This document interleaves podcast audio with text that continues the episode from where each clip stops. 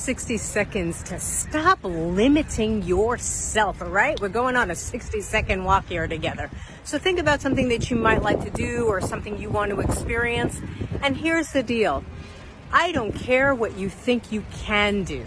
I'm not interested in what you think you can do or what you think you can experience. Here's what I'm going to ask you what are you willing to experience? What are you willing? I'm willing to experience abundance. I'm willing to experience infinite creativity. I'm willing to experience meeting the love of my life.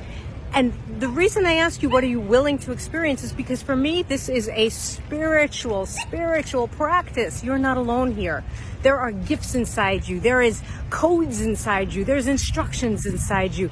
And to me, there's light inside you. There's a spirit inside you. There's a God inside you. You're not alone. I don't care what you think you can do. What are you willing to do?